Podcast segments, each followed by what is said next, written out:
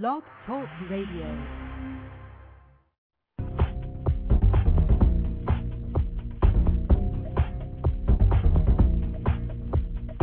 Welcome to World Footprints Radio, the show where we celebrate responsible travel, culture, and heritage.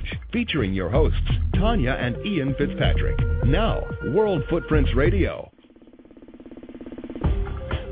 Hello, everybody. Thank you for joining us today on World Footprints Radio, where we celebrate responsible travel, culture, and heritage. We're your hosts, Tanya and Fitzpatrick, and we're broadcasting from our studios right outside our nation's capital near Washington, D.C. Today's show is the best of World Footprints Radio as we feature two celebrities who love nature, one who loves looking for its treasures and another who loves protecting it. First, we will go treasure hunting with the Travel Channel's Kirsten Gum, host of Treasure Hunter with Kirsten Gum. Then one of our favorite celebrities with a real heart for the planet, Stefanie Powers, joins us for a memorable conversation. Remember, if you have a question or comment, write us at comments at worldfootprints.com. Of the many guests that we've had on World Footprints, I love Stefanie Powers. She truly embodies our values at World Footprints Radio protecting our planet, global citizenship, cross cultural understanding, and we truly look forward to our conversation with her again. What I enjoy is uh, is treasure hunting, and I am so doing a happy dance um, with our next guest. As, as the host of Treasure Hunter with Kirsten Gum, formerly Cash and Treasures, Kirsten takes viewers on an exciting journey as she sets out to dig, pick, sift, and dive for treasures right for the taking. A typical day's work for her involves climbing deep into a mine in search of gemstones, panning for gold in the Alaskan wilderness, or scuba diving for Dungeness crabs. Kirsten, welcome. Hi, thank you. How are you? Oh, we're good. We're good. What a cool job you have. I know. I know. I'm the luckiest girl on the planet. I, I think so. You know, you, not only do you get to have some fantastic adventures like camping on ice or rappelling down the face of a mountain, uh, you, you get to treasure hunt. And, you know, I have one question for you. Are you hiring right now? you know, I don't know. I have no idea. Only if you work for free are we hiring. well, you know, maybe you can take a remote show or radio show with you to kind of capture these things in real time. I, after our last adventure, our last two adventures, I'm not sure that you would want to come with us. We had some pretty uh, sketchy and dangerous adventures these past two weeks. Um, a lot of fun, turned out to be fantastic, and found great treasures on both trips. Um, but I had a helicopter ride that I almost didn't come back from. Oh, my. Treasure hunting can be dangerous. That's oh, for sure. Oh well, we're we're happy that uh, that you did make it back and you're with Yeah. us now, and uh, we Yeah. know you're getting ready to start your second season, and I'm excited to learn about some of the places we can travel to with you during the season. But I also wanted to share with our audience a bit about your fascinating background. You have the coolest background. You started off um, sport uh, Fox Sports. Um, I think you hosted Totally NASCAR in 2000, Yeah. correct? And uh, and then you were ESPN's uh, host for Outdoor Block, and uh, most recently, you were the only woman on ON, OLN's Tour de France broadcast team. That's right. I mean, I, I honestly, I have been blessed my entire career. I, I actually started in broadcast journalism in Seattle, and um, you know, did local news, and then uh, did local news for about five years, and found myself in Charlotte, North Carolina. And um, as you guys probably can uh, relate to, had contract issues, and Mhm. it turned out for the absolute best because I got into sports, which is actually my hobby, my passion is, is adventure and adrenaline, and uh, yeah, then started working for Fox Sports Net covering NASCAR, ended up working for ESPN, worked for OLN, covered the Tour de France three years. I've, I haven't covered it for a couple years now. Those were the last three of Lance's seven. Um, and then just kind of moved right on uh, with the Travel Channel. So yeah, I, I, I'm crossing my fingers and slapping my face every morning going, oh my gosh, I can't believe my life. and a good and- life it is. Yes, indeed. And you've also done some uh, some pretty uh, adventure, uh, extreme adventure races too, haven't you? Yeah, I, I've I've done quite a few. They range from um, you know sprints, which are four to six hours long, to twelve hour races, to twenty four hour races. To let's see, we my uh, team and I a couple years ago came in um, second in the Beast of the East, which took us five days, And then I also did Primal Quest, which is which is the big one in the U.S. It's mm-hmm. uh, basically like Eco Challenge, just a different name, and um, did that two years ago. And I was supposed to do it this year as well, but because of such a hectic work schedule, I, I had to back out on my team because I wouldn't be able to get the ample training time in. Mm-hmm. Treasure hunting has a whole different skill set than adventure racing. Now, Although speaking, some of them go hand in hand, that's for sure. Yeah. I now, bet. speaking of that skill set, uh, you have a great uh, sports journalism background, but uh, now you get to participate in these activities. How is that a little different for you?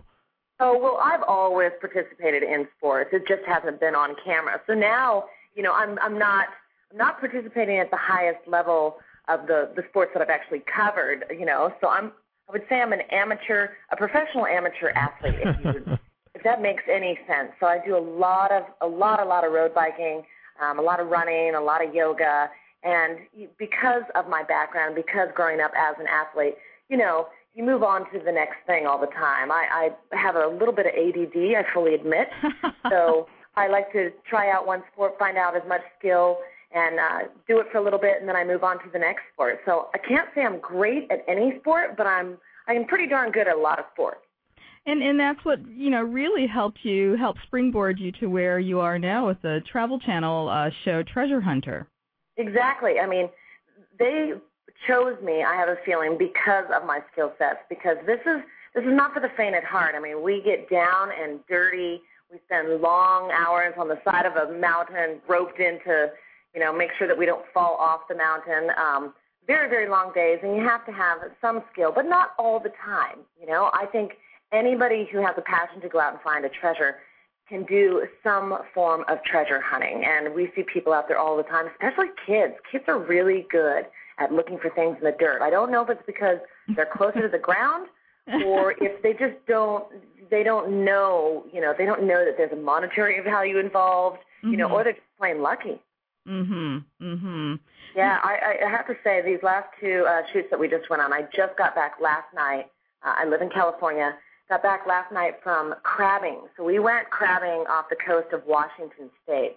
Now you know you know the you know the the show Deadliest yes, Catch. Right? Absolutely. That's up in the Bering Sea in Alaska. It was nothing compared to that, but it definitely got my adrenaline going. We dealt with some high waves, dealt with some big crabs with huge pinchers. Um, mm. Um, I got so dirty from head to toe. I basically smelled like one big rancid squid um, for about two or three days, and and my hat goes off to every crabber out there because it is a lot of hard, hard work, and you've got to be really good at what you do. You're running around the deck. You're trying not to fall overboard. A lot of physical labor involved, but mm-hmm. the adrenaline rush in it was amazing. I, I actually scared myself because I liked it so much. well, you're a woman after my own heart and a fellow scuba diver, so I would have been there right with you. And I, I must say, I think the rewards at the end of the day, um, as two people, possibly three, if Marcia loves crabs, but you know we're on the East Coast I like here. eating them. Well, that's what I mean. That's what I so mean. do I. I've had more crab in me in the past 48 hours than I've had in a long time because when you catch it, it's free. yeah. Usually you can't go to a, a restaurant and actually get a lot of good crab for a, a small price. But I got to tell you, I actually ended up catching uh, almost two hundred forty dollars worth of crab. Oh. Yeah, in just a couple days' time, and anybody can go out there and do it. I didn't actually go scuba diving for crabbing. We were on a on a commercial boat, and then we did some recreational crabbing in Puget Sound, which anyone can do. They just have to get a license.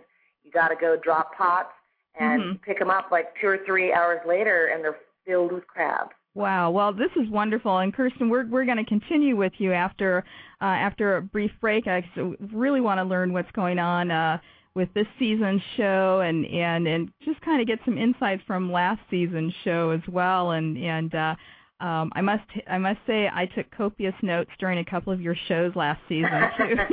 so, uh, so I, will give you I'll give you all the secrets. Oh, awesome, awesome. Well, I'm sure our audience will, will stick and stay with that. When we come back, more with the Travel Channel's treasure hunter, Kirsten Gum. You're listening to World Footprints Radio, and we'll be right back after this. Hi, this is James Kay from Los Angeles, California. And I just want to say I've traveled all over the world. But whenever I come back home, I always tune in to World Footprints Radio.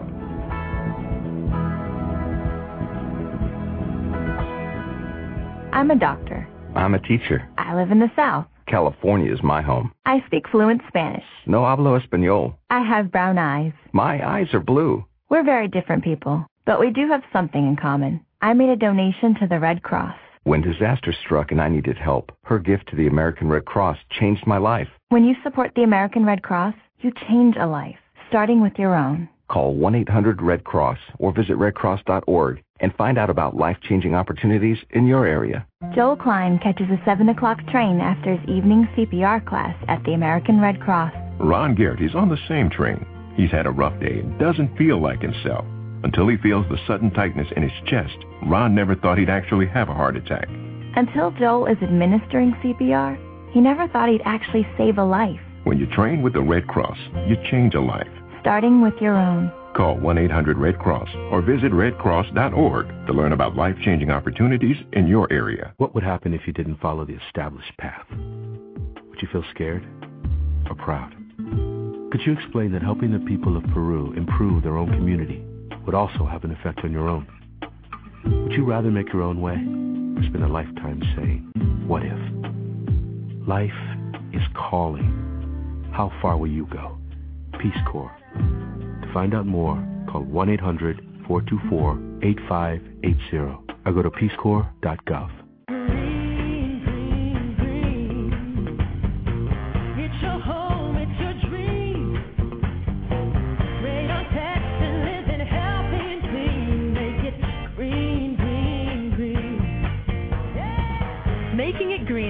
sure the air in your home is healthy for your family to breathe. Testing for radon is easy. Just call 866-730-GREEN. A message from the U.S. EPA. Officials are concerned about a new influenza virus of swine origin that's spreading from person to person. Officials are acting to combat this threat, but the outbreak could grow. Prepare now. Check with local leaders, schools, employers, and other community groups about their plans regarding an outbreak in your community. It's important for everyone to know what to do about swine flu. For details, visit www.cdc.gov slash swine flu or call 1-800-CDC-INFO. A message from HHS. Hi, my name's Jennifer Jones and I'm from Glasgow in Scotland. I love listening to the World Footprints radio show online. This is World Footprints Radio, celebrating responsible travel, culture, and heritage. Here are your hosts, Tanya and Ian Fitzpatrick. Welcome back. Here's more of our conversation with Kirsten Gum, host of the Travel Channel's Treasure Hunter with Kirsten Gum. Going back to your first season, uh, anything, any highlights, any places, any adventures that uh, uh, resonate with you pretty strongly today? Oh, well, there's, I mean, absolutely every show resonates with me. But last year we ended up going to uh, Australia for four shows. And I think one of the hardest treasures for me to find was black opal from Australia. It is extremely rare. It's very, very valuable, and it is so hard to find. But it, it took us out in the outback out in the middle of nowhere in Australia. It was 115 degrees at, at at the evening time, so I don't even know what it was in the daytime. Extremely hot, and um, opal actually opal is uh, created in feldspar. And feldspar is really really white. So I found myself climbing up these hills because we were searching through the tailing piles. Mm-hmm. And I was mm-hmm. climbing up over these hills, and I got to the top, and no sunglasses on, and it looked like the peaks of the Rockies, snow-covered peaks of the Rockies. I mean, it was white as far as I could see, and to find color in all that white, it was just it was amazingly tough. Um, I would find a little bit of color because you know opal. Opal has that iridescent color. It's all mm-hmm. a rainbow spectrum of color. You'd find a little, little bit, but not enough to do anything with. So we finally convinced these two brothers that have a mine out there um, to let us go down in their mine. And the only reason that they let us go down was because we were a, a show out of the United States and it was not going to be airing in Australia because in the outback, it's like the wild, wild west. People still get killed over things mm-hmm. over there, and they, no one talks to anybody about what they found. Um, it's an extremely lucrative job to have an opal mine, uh, a lot of hard work, but they let us go down, and I I worked my tail end off mm. for them. And we were about 20 feet down, and we're breaking down walls. And I got to tell you, one of the most exciting things is when you're this whole sheet of rock will come flying down, and you'll see this vein of this the the the best blue and green I've ever seen. And I, I found myself falling in love with the blue and green opals, but they come in so many different colors. Um, that is one one adventure I'll never forget. Another one from last year would be scuba diving for jade off the off the coast of California up in Big Sur. Um, I literally went down about 30 feet and was diving, you know, uh, Tanya, as a scuba diver, you know. Yeah. Things a little hairy down there. We had a, a big surge, um, so we were getting knocked all over the place. We stayed in the sea kelp beds because that's where sharks do not like to go. Mm-hmm. And I'm diving in between these huge boulders, which, you know, you just kind of have to put your game face on, and you can't think about what else is probably hiding down there. Mm-hmm. Um, and I'm not, I'm not a scared person. It takes a lot to scare me, but you know, you just don't want to be startled down there because as a scuba diver, I suck a lot of air. This is I know this about myself. Mm-hmm. I suck more air than the average scuba diver, I think. Um, but just going down head first and picking, you know, looking for that green milky color and picking jade off the bottom of the ground that no one has ever touched. And you bringing it up and then actually having it made into uh, a pendant, a necklace. I am so amazed. You know, I was uh, actually certified um, on the La Jolla shores. I'm a Southern California girl myself, yeah. and I had no idea that we had treasures like that in our own backyard. Oh, California is filled with them. In fact, the entire United States and the entire world is filled with treasures that you would never ever imagine. But living in California right now, I, I'm I'm amazed every day at how many treasures are right here in this state uh, another huge treasure for me last year, which was the, the the most valued treasure of the entire last season out of 28 shows, was um, tourmaline that came from Julian, California, which is just an hour east of yes. San Diego. Yes. Uh, it, it's a place known for their great pies, and we definitely definitely took in some of that as well. Um, but tourmaline can come in all different colors. This specific mine was known for its pink and green tourmaline. I ended up finding uh, a, a, an incredible piece that coming out of the ground just looked like a looked like a pixie stick. It just looked like a straw. They mm-hmm. they they form in like straw crystals and uh took it, had it cut. At that time they valued it at six thousand dollars. Mm-hmm. Then we had it uh put into a pendant by um Carlos Bastra, who is a wonderful, wonderful jeweler right here in Beverly Hills, and um, it ended up being uh, a pendant that would retail for twelve grand. Wow. Now, you yeah. know, the thing that I love about your show is that uh, a lot of the adventures you go on are, are adventures that the that are available to to the public. You know, there I remember seeing a show where you did went to a a, a farm and you're panning for gold or, or something yeah. or, that, or diamonds or something and I and that's a show I actually took copious notes on. uh, um, but I, I I have not been diamond hunting because diamonds are so hard to find in the Mm-hmm. United States yet. That is one treasure I have not gone after. But most of our treasures that we go uh, go hunting for, anyone can go hunt for. Mm-hmm. Even in Brazil, even in Australia, there are there are places that you can go. You just need to look on the website. Of course, we've got numerous links on the Travel Channel website. Um, but yeah, anybody can go. You know, when you go to these mines too, you pay your fee, and they're really good about helping you out if you don't know what you're doing. Right. I mean, that's basically what I do. I, I had no no degree in gemology. I had no idea what I was doing last year. I, very, I feel very seasoned this year, though. Mm-hmm. I have to say, and we've been all over this year already. Um, I think we're on our ninth show already. Uh, the the third season, it actually is the third season. The first season uh, was a different host, Becky Worley, who did a wonderful job, and then she had twins. Oh, so dear. she has a treasure. She has treasures of her own to yes. worry about at the moment. Yes. So this is actually our third season, and as you mentioned, yes, we we've changed the name from Cash and Treasures to Treasure Hunter Kirsten Gum, um, and it will premiere on the Travel Channel in December. Mm-hmm. And we've been all over. We've been in Texas, Florida, California. I just got back from Washington State. We're headed to Colorado in two days. We've been in South Carolina. Um, lots of new treasures for you. Lots of new adventures we've kind of upped the ante on the adventures because I'm I'm a girl that lives off adrenaline, and uh, so we wanted to add a little bit more to it in our adventure. Mm-hmm. And the payoff is great. and, and we're I, reaping fantastic rewards. Yeah, and, and and speaking of which, do you get to keep any of that, Kirsten? You know, that's the biggest question I get. I get that question all the time wherever I go, and the honest answer is no. The Travel Channel uh, owns everything I find because yeah. I am employed by the Travel Channel. Yeah. So everything goes into a safe, and right now I'm working very closely with the Travel Channel to try to get an auction going. I would really okay. like to um, auction off all these treasures and then give the money to charity in whatever country we find the treasure in. Um, my the way I see it is, if I don't get to wear it, I want someone wearing it because right. I spent a lot of time and effort and sweat and tears pulling that stuff out of the ground. So definitely want someone walking around with a beautiful tourmaline pendant around their neck. Um, the exception to this rule has been the jade piece. Um, the jade pendant, I, I ended up asking special permission to keep, and they let me keep it because mm-hmm. for me that was one that just was very close to my heart. Um, mm-hmm. The the gentleman who carved it for us, Matt Glasby, is a, an amazing artist out of uh, Monterey, Carmel area, and he's only 27 years old.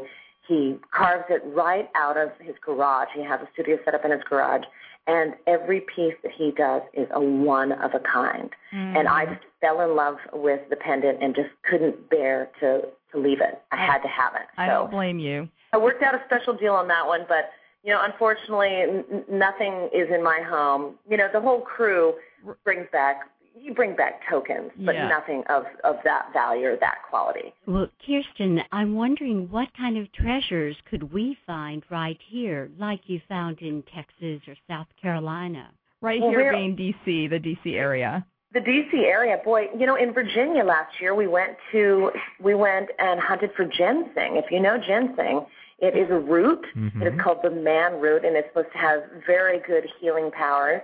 Um, and we were in the woods of Virginia, not very far outside of Washington, D.C. Mm. You know, I'd have to look in my little black book because I haven't been around the D.C. area. Urban treasures are a whole different thing. Most of these treasures, you're going out pretty much, you know, outside the urban area. Um, I, I'm sure you could do some good dumpster dumpster diving. no, thank you. How about flea markets? Flea That markets sounds are like an great entirely new uh, show Yeah. concept there. Flea markets I can do, but uh, dumpster diving, I'm I'm not sure that. Uh, Well, you know what's close for you guys on the on um the East Coast is you know in North Carolina we went emerald hunting and found fantastic emeralds in, in North Carolina. I lived in North Carolina for four years and had no idea that an hour from my old house was an emerald mine that pu- the public could go to and could find some great stuff. mm. Um, and and for scuba diving, a couple weeks ago, I just got back from Florida, and we went scuba diving for megalodon teeth. Now, megalodons were prehistoric sharks. They they used to be 60 to 70 feet in length. yes. You can imagine how big their teeth are. You can find them on the bottom of the ocean, uh, just outside Tampa. You can also, if you don't scuba dive, you also have a chance of finding treasures. You can go up the Peace River in Florida, Mm. and uh, there are a couple different crews that go out there, and you dig and you sift through the bottom of the river. Now, of course, you're going to get wet. You're standing in, you know, alligator-infested waters, but you've got to put that out of your head if you're going for treasures.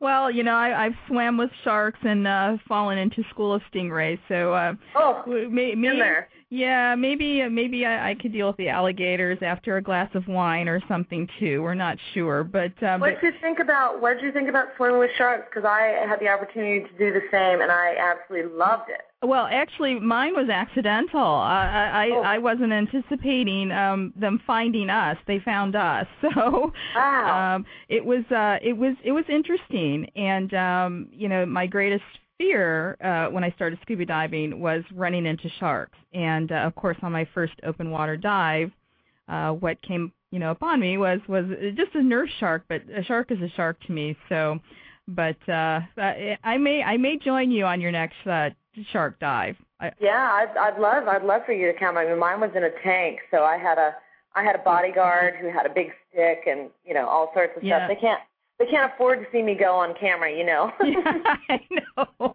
I understand. That would be bad. I understand. Well, Kirsten, we've enjoyed talking to you. Thank you Thank so you. much, and, and I'm happy that uh, that you made it back safely to uh, to join us today. And we wish you safe travels along all your adventures. And we look forward to the show starting on the Travel Channel. And I, I believe the website is travelchannel.com if somebody wants to. Uh, uh, go and, and, and, and find out your schedule and, uh, And anybody wants any more information about me, I just launched my own website too, which is linked to Travel Channel, but it's kirstengum.com. And you can see all sorts of behind the scenes pictures from a lot of our adventures on that website. And then Kirsten is K I R S T E N gum, as in chewing gum. And so thank you so much, Kirsten, for joining us today. You're and, welcome. And we will see you somewhere um, on the road. Next, you know her from the television series Hart to Hart with actor Robert Wagner, and what a heart actress Stefanie Powers has for our planet, as you'll discover as World Footprints Radio continues after this. Hi, my name's Timothy Kendrick, I'm Grace Kendrick, and we love World Footprints Radio. and I'm a transplant from Michigan, here in Vancouver, and loving it. We love the radio. Thank you.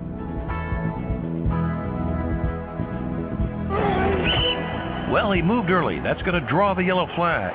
Offsides, number 72, five yards. Check out this fan leaving the game. He's headed straight up the middle and right into a sobriety checkpoint. Let's see how he handles it.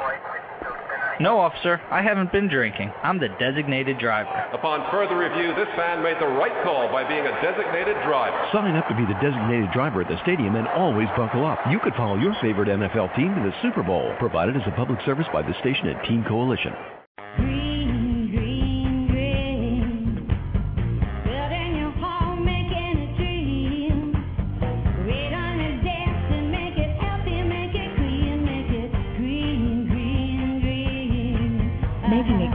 Making sure the air in your dream home is healthy for your family to breathe. Building a radon-resistant home is easy. Just ask your builder or go to epa.gov slash radon. A message from the U.S. EPA. With great privilege comes great responsibility. Carter Fleming, Community Center volunteer. The giving spirit is as passionate in the boomers today as it was in our 20s, and we as a generation can still impact our country. Lead, inspire, change the world again. Join thousands and find which volunteer opportunity is best for you. Call 1 800 424 8867 today or visit www.getinvolved.gov. This message is brought to you by the Corporation for National and Community Service on this station. Tom Gilmore lives on a farm. There's a storm on the way, so he's boarding up the windows of his house. Haley Williams lives in an apartment. It's a beautiful day. She's making her usual monthly donation to the American Red Cross. Tom doesn't know a tornado will leave his family with no place to go. Haley doesn't know her gift will help give Tom's family shelter, When you support the Red Cross, you change a life. starting with your own. Call 1 800 Red Cross or visit redcross.org to learn about life changing opportunities in your area. Health officials are concerned about a new influenza virus of swine origin that's spreading from person to person. Officials are acting to combat this threat, but the outbreak might grow, so be prepared. Store a two-week supply of food and water. Have two weeks of your regular prescription drugs at home. Keep health supplies on hand, including pain relievers and cold medicines. For more details, visit www.cdc.gov slash swine flu or call 1-800-CDC-INFO. A message from HHS. This is President Barack Obama. In the story of America, the greatest chapters are moments of challenge, when we see people serving their country and one another. Volunteers who step forward into hospital corridors and church basements, along levees and fire lines. And the next chapter is yours to help write. Sign up to volunteer at usaservice.org. That's usaservice.org. Let's renew America together. A message from Renew America Together, brought to you by the Ad Council. What if you didn't care about being on the fast track? Instead of flying to the big interview, what if you flew somewhere else altogether? Like a village in Botswana or a tiny island in the Pacific where needs are easy to see. What if you decided to share your skills with others and help someone else get ahead? Peace Corps. Life is calling. How far will you go? To find out more, call 800-424-8580 or visit peacecorps.gov. Hello, this is Mertice Spadola from Gallery Mertice in Baltimore, Maryland, and I love World Footprint Radio. You're listening to World Footprints Radio, awarded as the best travel audio podcast by the North American Travel Journalists Association. Here's Tanya and Ian Fitzpatrick. Welcome back, and as always, we are a show that celebrates responsible travel, culture, and heritage. As we've mentioned before, our change to World Footprints will represent what our values have been all along a celebration of responsible travel, culture, and heritage. To us, and to many we've shared this great news with, World Footprints better communicates our values of sustainability, global citizenship, travel philanthropy, and volunteerism, and we're excited that you'll be joining us on our journey to leave positive footprints and build positive legacies, one step at a time. As you know, at World Footprints, we love sharing people who have a heart for our planet, and certainly actress Stefanie Powers is one such person. Here's our conversation with her. Actress Stefanie Powers has charmed audiences for many years with her grace and unparalleled talent. With over 20 feature films, several TV miniseries and theatrical roles, and a music CD to her credit. That was a surprise to I know, I know. Stefanie may be best known for her role as Jennifer Hart in the ABC series Hart to Hart, where she co-starred with Robert Wagner. And although acting remains very important to Stefanie, she has undertaken a gratifying and demanding real life role as the president of the William Holden Wildlife Foundation, and she's here to share her love story and her heart with us. Stefanie, welcome. Thank you very much. Did I do all that? yes. You know, I, I, I ran out of breath trying to introduce you. You just you're just a, a, a, a well-rounded woman of the world, and uh, well, travel truly one of an inspiration to me. travel has. I've never traveled frivolously, meaning I, I don't I don't do vacations. Uh, Mm-hmm. uh, lying on a beach somewhere is absolutely of no interest whatsoever to me. I do expeditions an awful lot, and I have been able to do that ever since I was very very young, and uh, also was able to travel to countries where we knew our family knew people, so it was less touristic as it was actually going and being in a place where where you were somehow connected. And then of course working uh as one does in the movie business around the world, that also places you uh in an unusual position with an unusual perspective because you are almost living in a country or in a city away from your own and it and all that uh, that that demands it gives a, a, a, a an unusual perspective, uh, one that we are very privileged to have. Indeed, and and frankly, I was I would have been surprised if, with everything you're doing, if you had said you do a lot of leisure traveling. Because my dear, I, I'm not sure where you'd find the time, and you know certainly with your no, leisure, my list. well, you know, I mean certainly with with your work with the William Holden Foundation, Yes, well, which was created the William Holden Wildlife Foundation after Bill's death in 1981, and uh, Bill and I lived together for the last nine years of his life. Um, of course, he had started, he had begun uh, a conservation activity in East Africa. Now, it sounds very completely understandable, but let's remember that conservation as a word and a concept only came into the vernacular of popular culture in the 1970s. It's that recent. Likewise, as you know very well, travel as we know it only came became accessible in the way that it is now to people, uh, the general public in the 1970s as well. So all, all of these things which we now take for granted and think that people always did forever and ever is really very recent. It's all new information, although the, for, in mass, for, for the mass of the public. Obviously, there were people who were concerned about the diminishing herds in, that were uh, in East Africa and had experiences in East Africa where the unique African uh, animals that we all prize so much uh, existed. And during their migrations, one could see, or at least they could see, even in the 1950s, that the herds were diminishing and that they were being predated other than by the normal predators, animal predators. They were being predated by the number one supreme predator, which is, of course, a human. Man. Mm-hmm. And that Yeah. there that there was a time clock ticking. Of course, mm-hmm. this never even came into the into the concept of the general public because they weren't concerned about it. They didn't think they had to be. We were in the midst in the 1950s of one of the greatest prosperity booms the world had ever seen, and uh, and everybody was just avariciously uh, obtaining a privilege uh, that we now take for granted. Hmm.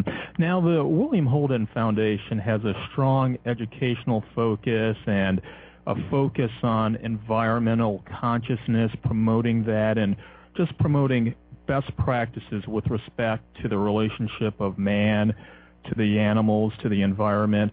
Talk to us about the mission of the of the educational side of the foundation. Well, let me first explain that when when William Holden went to uh, East Africa in the 1950s, he went as a hunter.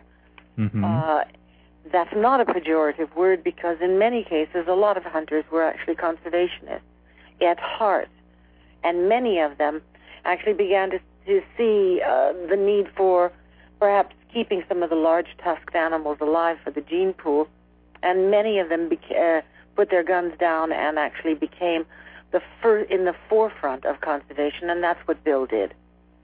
So he and his partner, Don Hunt, created the Mount Kenya Game Ranch, where we continue to breed. I'm one of the directors now, where we continue to breed 37 species of East African wildlife, five of which are no longer visible in the wild. Bill had always always felt that without the backup of education, specific animal preservation might simply fall by the wayside, and the minute your back was turned, bingo, off, off would go a gun or a bow and arrow or a spear, and that animal would be dispatched. So, with that, with an with education in mind, uh, we established posthumously the uh, William Holden Wildlife Foundation, which was specifically designed to accomplish what Bill had not been able to do in his lifetime, and that was the building of a wildlife education center. We currently serve about 11,000 students a year, and we offer not only education in biodiversity and the essential role that biodiversity plays in our own survival, but we offer on site and in practical application alternatives to habitat destruction, not only for animals, but for human beings.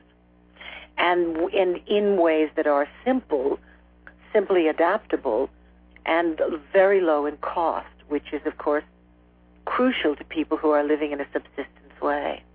Hmm. Now, Stefanie, one of the things that was uh, was enlightening to me was just the amount of stewardship you've done in in, in various roles, uh, board roles for zoos across the United States, from Cincinnati to Atlanta, Los Angeles, and and I'm wondering how how you really came to be this person that uh, many of our major zoological parks would seek to have as as part of their overall mission because I I, I think it's kind of it would be interesting to learn from you how uh, your trip and your your travels to Africa really kind of set the stage for that.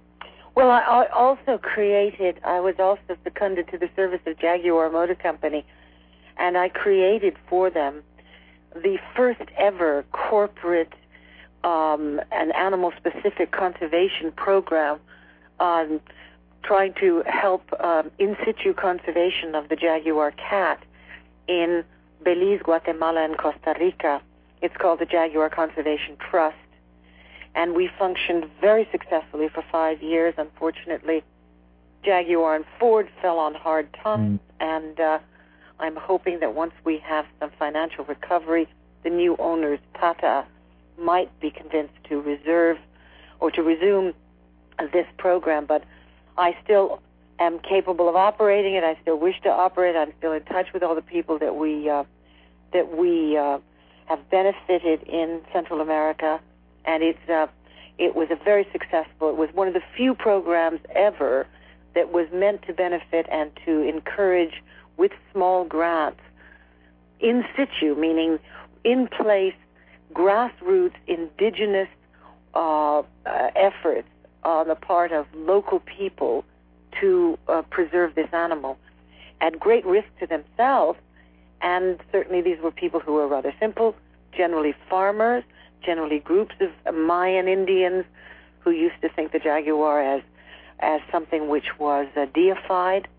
Mm. These people who never got any recognition at all suddenly could hold their heads up after 20 years of trying to do something in the wild to help jaguars with a small grant and with recognition they could hold their heads up and it's proven to be very successful. That's another aspect. And then I'm also on the board of a the Vanishing Species uh, Foundation in India, which concentrates on uh, the hopes uh, of preserving the last vestige of Asiatic lions in the Gir Sanctuary in Gujarat. So I, I did branch out, and I'm very active in trying to preserve the Amer- North American wild horse mm. and uh, prevent it from being slaughtered. If we, if we don't all stand behind some of this legislation, which was temporarily put in place and it is in peril of being destroyed at every at every moment and uh, make ourselves heard to our congressmen and everything. We're not going to have any wild horses left in this country. And indeed, they were here before we were. Indeed. And they have every right to be eh, existing on federal land. And uh, that's what the federal government is trying to get rid of. Mm. have to fight very hard to keep them there. Well, we'll uh, we'll we'll certainly do our part uh, here to uh, not let that happen. But you know, I was, I was listening to you talk about all of that, all of your activities. You know, I go back to my initial uh, thought during uh, uh, my introduction of you that you really do not have the time for any leisure travel. well, you know, a long time ago when I started to raise funds for uh, the William Holden Wildlife Foundation, somebody said, if you want something done, call the busiest man in town because somebody you know who's not busy never gets anything done and i'll be darned if it's not true. Uh. oh dear. I, I wanted to circle back to to you know your first trip uh when you first touched african soil. I know that bill introduced you to to the continent of africa. How, what was that like for you and how has it changed over the years especially because you lived there for months at a time as as a result of your work with the william holden uh, wildlife foundation well, he didn't actually introduce me to the continent. He introduced me to sub-Saharan East Africa. I beg your pardon. North Africa before, and uh, I'd been to Egypt, and I'd spent some time in Morocco, but um, I'd never been to East Africa. So Bill opened the door. We had many things in common, and uh, not the least of which was our our love of uncomfortable places and expeditions and bugs, I guess. and uh, I was already in love with the man, so it was very easy to fall in love with East Africa because uh, I was already halfway there. I I was uh, I was raised uh, uh, by a stepfather who bred racehorses and collected exotic animals. So the exotic animals were not new to me, and I I had rescued a bear from a pet shop, a Malaysian sun bear when I found one in a local pet shop. It was eight weeks old, and it was. Uh, I said, "My God, you can't keep a bear. I mean, how is who's going to take responsibility for this?" And they said, "Well, why don't you buy it?" And I said, "All right, I will." And I brought this little bear home, and my Yorkshire Terrier used to intimidate it until one day I saw the Yorkshire Terrier sort of being, you know, scooting across the room, uh, sliding on the hardwood floors, and I realized the bear had sort of whacked it, and it was sliding across the floor. and so uh, then we decided, oh, Eugene might might might be getting a little too big for the kitchen. But uh, mm-hmm. so uh, uh, I was not a stranger to wild animals, and uh, mm. but I certainly uh, it was, I suppose, like a fish to water. I uh, I, but obviously, I, I never imagined that I would become quite as involved and quite as monopolized by uh, not just wildlife and conservation, but East Africa. When we return, Stefanie Powers shares her passion for conservation, the environment, and Africa as World Footprints Radio continues. What would happen if you didn't follow the established path? Would you feel scared or proud? Could you explain that helping the people of Peru improve their own community would also have an effect on your own? Would you rather make your own way or spend a lifetime saying, what if? Life is calling. How far will you go?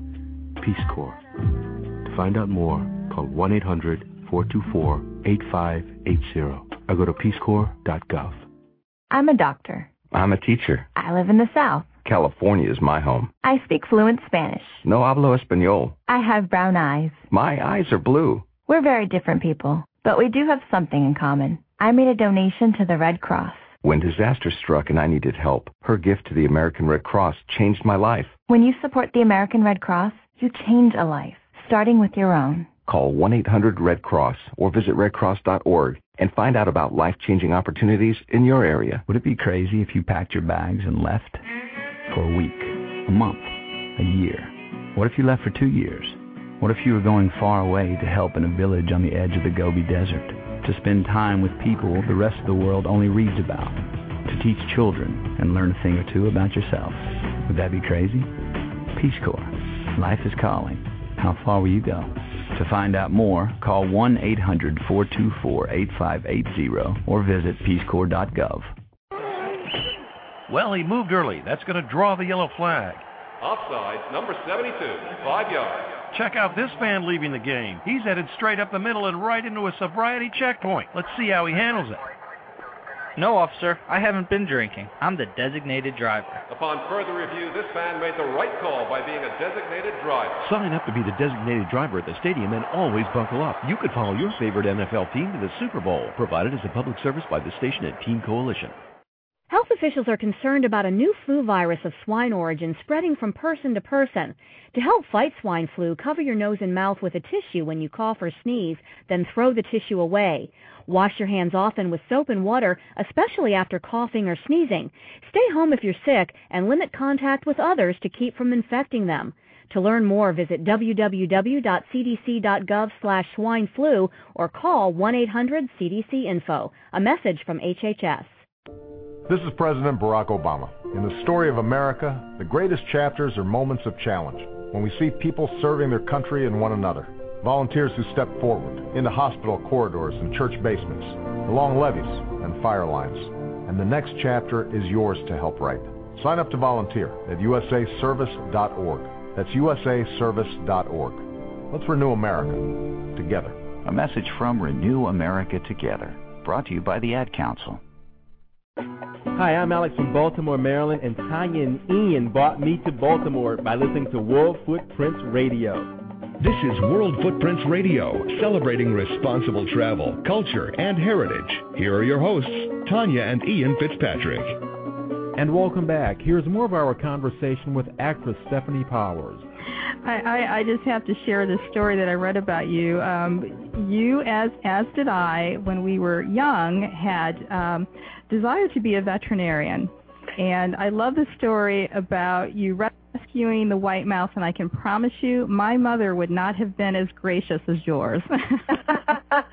my mother, my long-suffering mother, everybody used to bring me anything that fell out of a tree or was squashed under a car or it would somehow wind up at our house and uh, we would nurse it back to health and with a lot of care and I'm sure mom's mom's participation suddenly miraculously they'd heal and there was one white rat seemed as if we were we we always called all the white rats PD. I don't know why. Where was PD one, two, three, four, up to PD twelve or something like that. One PD, I don't know. I guess it was a particularly cold night, and we kept PD on the service porch in a terrarium, and uh, we arrived there in the morning, uh, and PD was stiff as a board. I thought, oh my God, rigor mortis is set in. And my mother took this white rat, wrapped it in sort of a cotton wool in a little shoebox, and put it in a warm oven, and it thawed out. Bless her. so we called it rigor mortis Petey, and oh. Petey lived for uh many years after that. oh my! I, I promise you, my mother would, as much as she loves us, uh, I don't think she would have um sacrificed for for for a a Petey in our house. But uh, you know, back to the educational center, you you guys are doing so much good work there, and you know, educating the local the local children. Um, but you also give back to the to the community. You invest in the community, and you're actually you've actually initiated uh, some projects with the Kenyan school officials and parents to build more fuel efficient and sanitary dual purpose uh, food preparation and dining facilities. Tell us a little bit about these activities. Well, we we uh, we decided um, at a certain point, actually largely because we live. I live on the edge of a forest reserve, and it's the forest reserve of Mount Kenya and it goes all the way up on the slopes of Mount Kenya. And in the mornings, I ride my horses up on the mountain. And one, I mean, I, I was riding my horses up on the mountain. I came across a village. This is years and years ago. Came across a village with a little rural school, and there were about 600 kids with about 14 teachers. Well, they obviously had never seen horses before, and I ride with my groom, mm. and generally we were exercising horses, so I would ride and and have two horses, one on either side of me. So I'd ride in the middle and have these two horses on, and then he'd ride in the middle and have uh, two horses on either side of him, one horse on either side of him. So there were, we must have looked quite a sight. Six horses coming up the road and only two people on top of them, and all of these kids went screaming out of school. And I thought, oh my God, my horses are polo ponies, and so they're real athletes. And I thought, oh, I'm going to wind up on the ground. These horses are going to run home. I'm, it's going to be a disaster. So I got off the horses, walked over to the biggest kid, because I didn't want them to throw rocks or anything like that. Walked over to the toughest, biggest kid and said, would you like a ride? Come on up and see these horses. Mm. Well, he had to prove to everybody else he was tough. He was scared to death of walking up to the horse, but finally he did, and finally I got him up on one of the horses, and he was a hero. Mm. And we Hmm. met all the, we met all the teachers, and then I kept riding up there and talking with them, and I realized, you know, we'd missed the point. We built a beautiful education center, but we weren't reaching the rural communities who had no capacity to actually come to our beautiful education center. Why build something that doesn't have access? And and why not take the message to the bush instead of trying to bring the bush to the to the education center? So we did an experiment and built our first rural library onto the existing school because when I went up there, uh, I speak Swahili, so I can talk to people. Oh my! And I explained to them that I come from America. Well, they didn't have a map of Africa let alone a map of the world. So how could they know anything about the concept of wh- how far away these countries were mm. and where they were in the world? So that was a signal that we we we really should address ourselves to the needs and requirements of people who really were in the front lines of confrontation with wild animals, living up in the forest, there are forest elephants, there are hyenas, there are uh, leopards, there are zebras, there are buffalo, and so people are constantly in contact. And certainly, the elephants raid their crops. Maybe they shouldn't be be there planting crops, but anyway, they do. And uh, so, l- trying to create uh, a bond uh, where one doesn't exist is a real challenge Hmm. trying to allow them to understand how important coexistence is and what biodiversity really is. You'd think these people who live so close to nature would actually understand how it is, but it's a debatable fact that mankind, as an, the ultimate exploiter, has ever lived in balance with nature. Mm. All we do is exploit it and move on. And I guess, you know, over the ascent of man and the evolution of mankind, our exploitation until recently was always repairable until now. Mm-hmm. Mm-hmm. Now, Stefanie, to the foundation's credit, you are pushing uh, sustainable communities. You're promoting education, and and I know in reading through some of the newsletters, the foundation really is making an impact with uh, the young people in Kenya who have a chance to participate in some of the programs of the foundation itself. And, well, we and one of the are. you know, there's never any guarantee. yeah, yeah. Right? You know, we're we're working against all odds, and mm-hmm. when you look at what's going on in the whole of uh, sub-Saharan Africa, and you see Zimbabwe, and you understand mm-hmm. what's happened to South Africa and West yeah. Africa, and you see that it's very difficult to try and um, uh, retrain a mind that's worried about whether or not it's going to have a meal on it right. to eat that night, mm. uh, and make them think about something that is uh, as as large a scope as the overall need for uh, bio, biodiversity and the preservation of it. Very difficult uh, in most of the world, and I think it it uh, the biggest lesson we have to learn as Americans is that most of the responsibility rests on our shoulders, and it is not something we should take lightly. We are principally responsible for most of the exploitation around the world of natural resources that feed our consumption, ultimately. And therefore, we should be leading in trying to reverse this process. Indeed. Now, um, for those in our listening audience, for the benefit of those in our listening audience, um, how can the public become involved and support the foundation? I know you've had a um, a chair, a, Cartier, I think, hosted a polo charity. We've had lots Not, of, you know, we've been in a, we we did our first fundraising event in 1982, so we've done. The Polo World was fantastic. They opened their hearts to us and their pocketbooks, and We've done lots and lots of polo events. We've also done concerts. We've done uh, um, uh, motion picture festivals, and uh, and we have our online and our continual ongoing uh, uh, fundraising through our newsletters and uh, mm-hmm. and our our website. Our and website, what is your what is your website address? It's WHWF, which are the initials of the William Holden Wildlife Foundation dot org. Okay.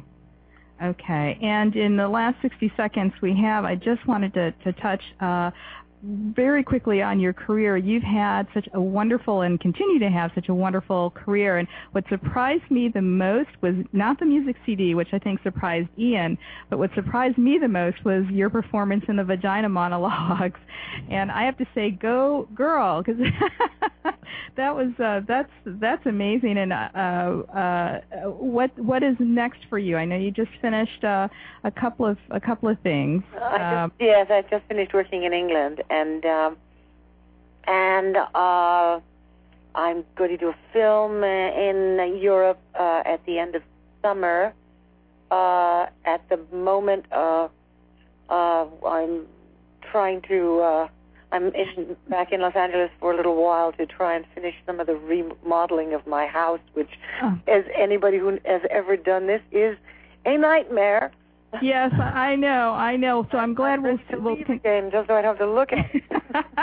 well, I'm glad we're still going to continue to see you on, and, and as you know, you have an open invitation to come back on the show. But we thank you so much for sharing some time with us today and, and talking about the William Holden Wildlife Foundation. We hope you enjoyed the best of World Footprints Radio with our conversations with the Travel Channel's Christian Gum and actress and conservationist Stefanie Powers. Thank you again for joining us today. We look forward to connecting with you during the week on Facebook and Twitter. So join us on our social networks and sign up for our newsletter from our website at worldfootprints.com. It's been a pleasure to share some travel time with you. We're Tanya and Ian Fitzpatrick, and we'll see you on the air again next week, same time, same frequency. And until then, leave positive footprints, and build a meaningful legacy one step at a time. Hi guys, my name is Sandy Best, the Sandy Best from Lake Louise. Where's Lake Louise? It's in Alberta. Alberta's in Canada. Banff National Park. Natural beauty.